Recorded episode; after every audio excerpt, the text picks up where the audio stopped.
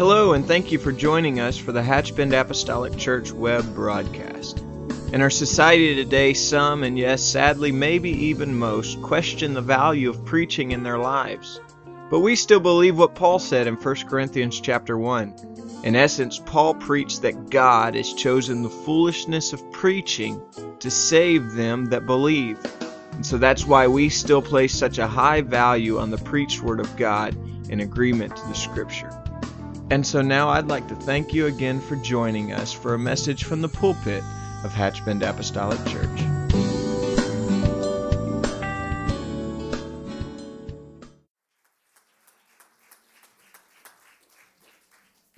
Praise the Lord, church. I'm glad he gave that explanation of why I'm here. I didn't want anybody to get confused and think it was Sunday morning. thinking you're crazy, but you're not. I Just want to come tonight and tell you you are not crazy. So, um, thank you, worship team. They actually had the most perfect songs to go with this lesson. And um, I can tell you, typically, I'm going to give you a little recap in a second after you sit down. But um, before we get started, I'm going to tell you I got really excited studying this. Okay? And I know it's Wednesday. and I know you probably had a day like I had a day. okay? You know, kids missing the bus and you're trying to track down where four kids are and, you know, that kind of thing. Typical Wednesday. And, um, but I'm telling you, got excited studying this.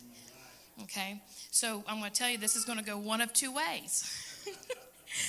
Either I'm going to get excited and you're going to let me get excited and you're going to join in my excitement and help me teach this, or you're going to go ahead and burst my bubble now. this is going to go downhill from here. Um, but Chris, you were right on it, so I'll just hand the mic right back to you. okay. But thank you so much for everybody for being here. And um, truly, it's been a wonderful weekend, lovely time honoring our church and honoring our pastors. And um, I'll tell you this will it help me go the first option with everybody joining me if I tell you I'm not going to be long? Come on, amen. Come on. All right. All right. We're on board. Praise the Lord. Let's go ahead and pray, if you will. I really always really feel your, your uh, prayers when we pray together before I get started. If we can, if we can join in prayer, then I'll have you sit down. Lord, I love you tonight. God. Lord, I thank you, Jesus, for your word. God, I thank you for your truth, God. Tonight, God, Lord, I come before you, Jesus, and offer you, God, a sacrifice of praise. Lord Jesus, I pray that you would move like only you can, God. That, Lord Jesus, you would accept our worship, Jesus. Lord God, that you'd cause our minds to remember you, God, in all things, good or bad. Jesus, Lord, I pray, God, that your will would be done, God, over all things, God. Lord, we give you praise, we give you honor, Jesus. In Jesus' name, Hallelujah. If you love the Lord, give him a hand clap of praise. You may be seated. Thank the Lord. It always just feels better to worship. It just feels better to worship. So, this series that we've been um, teaching has been on the heart of worship. And the first lesson, Pastor spoke about having the attitude of worship. If you remember, he kind of broke it in two parts. In the first part, he talked about the lady in the New Testament that had the daughter that was vexed with the devil. And um, she just persistently worshiped God. And then in the second part, he talked about Cain and Abel and asked us, do we offer God our best or do we offer him what's left? Um, because he said God's looking at the worship that comes from our hearts. And that was really where the attitude of worship comes from, is our heart. And then lesson two, Brother Whaley spoke about the expression of worship and he talked about David, and David was very expressive in his worship, and we know he danced before the Lord. And Brother Rayleigh was telling us how the custom was for the, the Jews to, to worship with their palms up. Remember that? Um, and every step, six steps they would take, they would stop and worship. So, um, good, good, good teachings on worship, on the expression. Aren't you glad to be part of a church that allows you to express your worship? I love that. I tell people that all the time. I don't know how they can go to a church that doesn't just allow you the freedom to throw your hands up when you need to. Lesson three is this is today, and it's the time to worship. The time to worship. And I'm going to just ask for a little bit of church participation if you'll just finish my sentence for me. The main idea is this because God is always worthy of worship, we must worship Him. I like that. In spirit and in truth. Anybody have any other answers? At all times. That's right. Always, right? Psalms 34 and 1 says, I will bless the Lord at all times.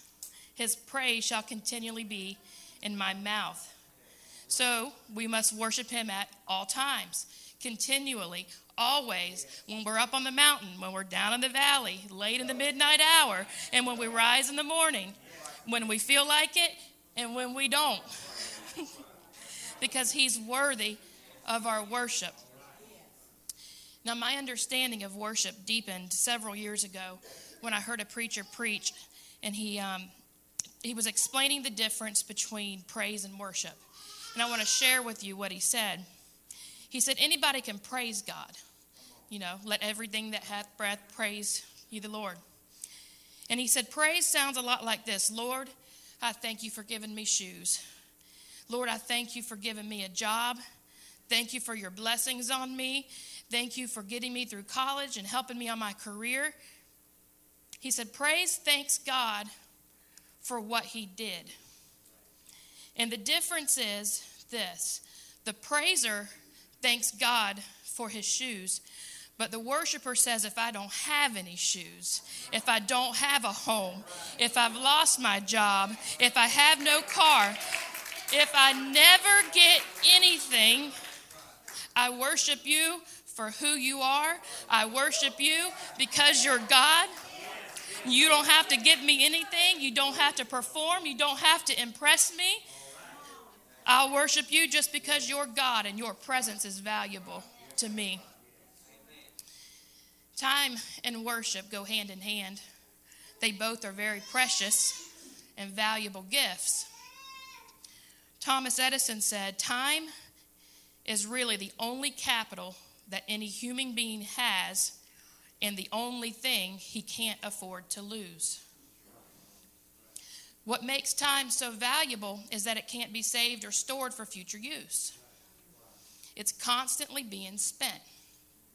Once that the moment passes, that moment's not going to come around again. And so the one who understands that that sobering truth about time, they're going to spend their time a little bit more wisely than the ones who fail to understand the fleeting nature of time. I tell you, that very thought hits me really hard as a mother when I realize that my kids are growing up. When I look at a picture and the first question comes to my mind, where did the time go? Where did the time go? And I tell myself, Amanda, you better be careful of how you spend your time. It's gone. I can't get it back. I held that baby tonight, and it's been almost eight years since I had one like that. Where did the time go? Where did the time go? And I'm going to be honest with you, sometimes I get it wrong, my time. I can tell you I have spent a lot of time, some things on things that I thought were important, just to realize later that I was robbed by a time thief. And I'm gonna I'm just gonna give you that little warning that there are a lot of those out there, so just be careful. A lot of time thieves out there. But I've learned to be more intentional with my time over the years and getting older. you do learn a little bit to be more wise with your time. And I've learned to trust God with it. And T.F. Tenney once said, If I can't trust God with my time, how could I possibly trust Him with eternity? That's a different lesson for another night that someone needs to preach to me. So, all you preachers out there, it's a good thought. The Bible gives us good instruction about time. Ecclesiastes 3 and 1 says, To everything there is a season and a time to every purpose under the heaven. We know that there's going to be times of laughter and that there's going to be times of weeping. We know that there's going to be times of mourning and times of rejoicing, that there's going to be times of war, times of peace, time to embrace and time to let go, times to speak, times to be silent. Husbands, stop looking at your wives. Brother Williams. But although we can't control the seasons and the times for all things, we do get to decide on how we allocate our time. And I would never tell you how to spend your time. But I do want to kind of advise you don't try to reinvent the wheel. It's a waste of time. When David wrote that text that we read tonight in Psalm 34, he was very clear about how he was going to spend his time. He said, I, I will bless the Lord at all times. His praise shall continually be in my mouth. You see, David wrote that psalm when he was in the cave. Okay, it gives you a little bit more perspective. He wasn't, you know, out there just killed Goliath and he's, you know, oh, I will bless the Lord. Mm-mm, that wasn't the scene at all. He was running from Saul. He fled to Gath seeking protection. Uh, that did not work out like he thought. And so he was running again. And fearing for his life, he escaped to the cave where 400 men gathered with him. That's where that psalm, that psalm was birthed, in that situation right there. Now, he didn't have a clear direction of what to do next, but he knew that he wasn't alone anymore. And in that realization, he penned those words I will bless the Lord at all times, his praise shall continually be in my mouth. So let me tell you that when you don't know what to do, when you're afraid in a situation, when you feel alone, worship the Lord. Worship the Lord. He's worthy to be praised. Every time I study about the children of Israel, I, I tend to see myself and their behaviors more than anything, their mistakes. And um, I try not to get too discouraged about that. But um, tonight's ex- example is no different. I still see myself in, in their example and here tonight, the part that I want to tell you about is, is right when they got delivered. So, you know, they, you know, God sent all those plagues. Pharaoh said, go. They crossed the Red Sea and, you know, delivered them. God miraculously delivered them 400 years of slavery and bondage. They were experiencing good times, okay? Good times. Now, typically we think people automatically want to worship the Lord when things are good, right? because it's a little bit easier sometimes. Hey, I got a raise. Praise God. Right? A little bit easier. Something goes your way. You know, no traffic. Yes. You know, just think I got off early. Woohoo. You know, just things when things go your way, you tend to think, hey, it's easier to praise God in those moments. And unfortunately, though, even in our good times, our worship unto the Lord can suffer and sometimes be silenced because we have this thing called human nature, and human nature tends to forget. And because we're forgetful, we have to use caution during those good times because we can get so caught up in our happiness that we forget it was God that delivered, it was God who blessed, it was God who ordained things. And the Lord actually warned the Israelites about this very thing. I'm going to read a passage in Deuteronomy chapter 8. It says, For the Lord your God is bringing you into a good land, a land with brooks, streams, and deep springs gushing into the valleys and hills, a land with wheat and barley, vines and fig trees, pomegranates, olive oil, and honey. I'm so sorry, I know everybody's fasting. The Bible says, and it continues, says, a land where bread will not be scarce. Sounds really good right now, don't it? and then he says, so I'll read that again. A land where bread will not be, don't let your stomachs be a little bit louder than you are tonight. A land where bread will not be scarce and you will lack nothing. Okay? He's, he's telling them this is, this is it. And you can picture it. You can picture the trees and how lush everything is. He says, When you have eaten and are satisfied, he tells them what to do. He's warning them. Let me tell you what to do when you're satisfied. Praise the Lord your God for the good land he has given you. He says, Be careful that you do not forget the Lord your God, failing to observe his commands, his laws, and his decrees that I am giving you this day. He says, Otherwise, so if you don't, when you eat and you're satisfied, and when you build your fine houses and settle down, and when your herds and flocks grow large, and your silver and gold increase, and all you have is multiplied, says your heart will become proud, and you're going to forget the Lord your God who brought you out of Egypt, out of the land of slavery. Now, it's another lesson for, for another day again. but I believe now, greater than ever, there's danger and plenty. I, I, tell my husband that all the time. I tell him that all the time. There's some danger. I'm telling you, every time I see more and more and more, and abundance and abundance and abundance, there's there's a danger in that, and you know you got to be careful in how you handle those type of things.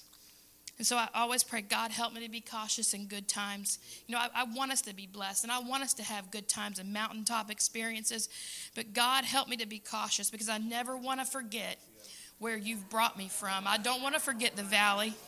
I remind me, Lord, that all I have and all I am is because of you and you alone. I don't ever want pride or selfish thinking to cause me to forget to worship in the good times. In the good times. And likewise, I don't want to forget to worship God in the bad times. And quite honestly, when we have a bad day or if we go through a rough season in life, seldom do we feel inspired to worship. Am I alone? You've been there? Lost my job. Praise the Lord. Very rare, unless you really hated your job. I got bad news from the doctor. Hallelujah. Seldom does that ever happen. Or tragedy has struck my family again. Glory to God. That's typically not the attitude that we that we take. And in actuality, bad times typically generate worry and fear and anxiety. Hope I'm not alone. But the heaviness sometimes of struggling, it inhibits our worship. It feels like it's sitting on your chest. It inhibits our worship. It gets harder just to raise your hands or to step out to prayer or to maybe even come to church. It becomes a little bit more difficult. And just a side note, I, I don't want to minimize anybody's past or their current situations. I would never do that. I, I believe with all my heart that we go through genuine hard times. I believe that. And I do, I want to speak something to the ones that are actually going through something now. If you're going through difficult times, I just want to tell you that you're not alone and that you have someone praying for you. Don't you lose hope. And I want to encourage you to keep pressing on, to keep praying, and to keep worshiping.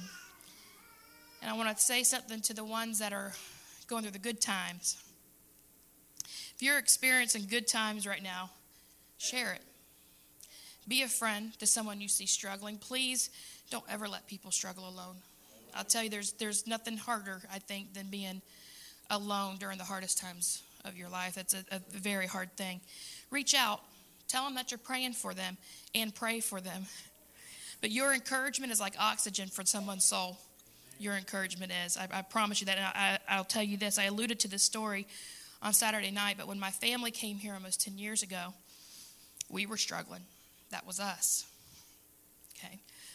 Um, we had three kids at the time. Sadie was three months old, and Zach was a pistol, or is a pistol. Um, and Riley was sweet. But we came and we were so hurt and confused. We thought we were doing everything right, but so much hurt, so many wounds. And yes, like I said, brother and sister Boyd were there for us and they helped us tremendously. And I will never ever forget that. Forget that. I'm so thankful for that.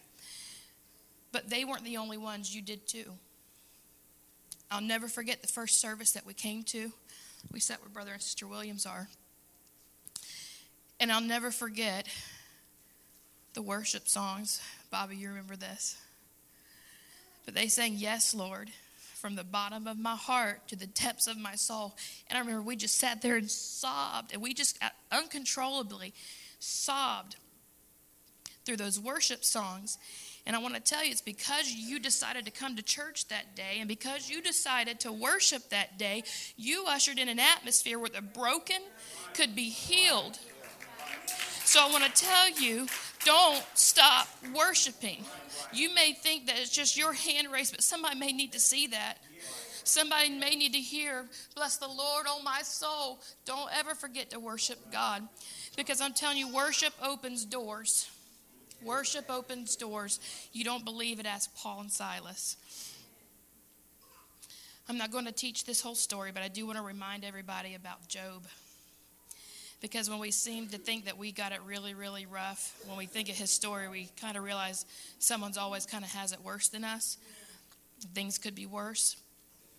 But poor Job, you know, after utter devastation, uh, just loss, his response was stunning, exemplary. Bad report after bad report, loss after loss. And when his life crumbled, The Bible says, Then Job arose and he rent his clothes and he shaved his head and he fell down on the ground and worshiped. And he said, Naked came I out of my mother's womb, and naked shall I return thither. The Lord gave, and the Lord taketh away. Blessed be the name of the Lord. Hallelujah. Thank God. Lord, I thank you for it, Jesus. My God, we worship you. I believe sometimes desperation can be a gift. And I know that doesn't sound right. But sometimes, like I said, where you have plenty and you have abundance, it can cause us to forget God and just rely on ourselves. Desperation's different. Sometimes desperation can actually draw us closer to God if we allow it. Worshiping Him takes our focus off our problems. Worship is a freedom from our own miserable selves. If we turn the focus off the problems and turn it on the problem solver, he'll, he'll take care of us. John 4 23 says, But the hour cometh, and now is. So, right now is. When the true worshipers shall worship the Father in what you said, spirit and in truth. And I love the last part. It says, For the Father seeketh such to worship him. The Father seeketh such to worship him. He's looking for worshipers. He's looking and seeking out who is going to worship me. And I'm going to tell you whether there's good times or bad times, whether I'm weak or whether I'm strong, I want him to find me. I want him to seek me, and I want him to find me worshiping him. I want him to say, I found one. I found one. I found a worshiper. He's looking for them that will worship him in good or in bad. Praise God. God loves a worshiper. As a matter of fact, I heard a preacher say if it was possible for God to have a weakness, it would be for worship. And how would be, you think about Hezekiah, and the prophet Isaiah came to Hezekiah and he gave him basically his death sentence. He, he told Hezekiah, Set your house in order, you're going to die. And Hezekiah started pleading for his life, and he went to God and he said, God, I'm going to tell you all these works that I've done. God, you know that I've, I've kept your law, your commandments. And then finally, Hezekiah said, Lord, the grave cannot praise you. He said, Death cannot celebrate you. And the Lord responded with, Well, if you're going to praise me, I'm going to add 15 years to your life. So if you're willing to worship God, you remember that God will restore some things in your life because He loves a worshiper. And if we really, really start worshiping, and I, you know what I'm talking about, that comes out of your belly, out of your heart, out of your spirit, I get up out of my seat and I throw my hands up in the air and I cry out kind of worship, that is an audacious defiance against the spirit of this world. Okay? The spirit of this world wants you to be defeated, wants you to feel miserable. The spirit of this world wants you to stay exactly how you are. But I encourage you to worship defiantly against that because he brought you a mighty long way and he's not done with you yet and you love him with all your heart. He is worthy to be worshiped. You can go ahead, guys, and come. If the musicians want to come. Told you I wouldn't be long. A couple more things to say, and then how about having a little worship? Abraham worshiped God during his test of faith with his son tied down on the bed of sacrifice. Mm. David worshiped in a cave. Hezekiah worshiped on his deathbed. Paul and Silas worshiped at midnight in a jail cell. So, what's holding us back from worshiping on a Wednesday night church service? I want to be a worshiper. I want to worship him. There's a worship song that says, it's a new one. But it says, If the stars were made to worship, so will I. If the mountains bow in reverence, so will I. If the oceans roar your greatness, so will I. For if everything exists to lift you high, so will I. If the wind goes where you send it, so will I. If the rocks cry out in silence, so will I. If the sum of all our praises still falls shy, then we'll sing again a hundred billion times. Psalms 34, we started with the first verse that I will praise the Lord at all times. And then he continues with, Oh, magnify the Lord with me. Let us exalt his name together. And that's how I would just want to end it. Just if we can, exalt his name together. We're going to let them lead us in a song of worship. He's worthy.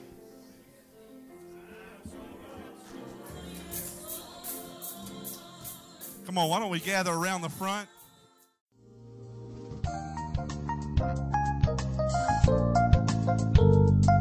This message has been brought to you today by the media ministry of Hatchbend Apostolic Church. We pray that it's ministered to you in some way, and we'd like to take this opportunity to invite you to join us in service here at Hatchbend Apostolic. Our Sunday services begin at 10 a.m. and our Wednesday night service at 7:30 p.m. For any more information or to speak with our ministry staff, please feel free to call our church office at 386 935 2806 or you can visit the contact link here on our website. Again, thank you for listening, and we pray God's richest blessings on you and your family.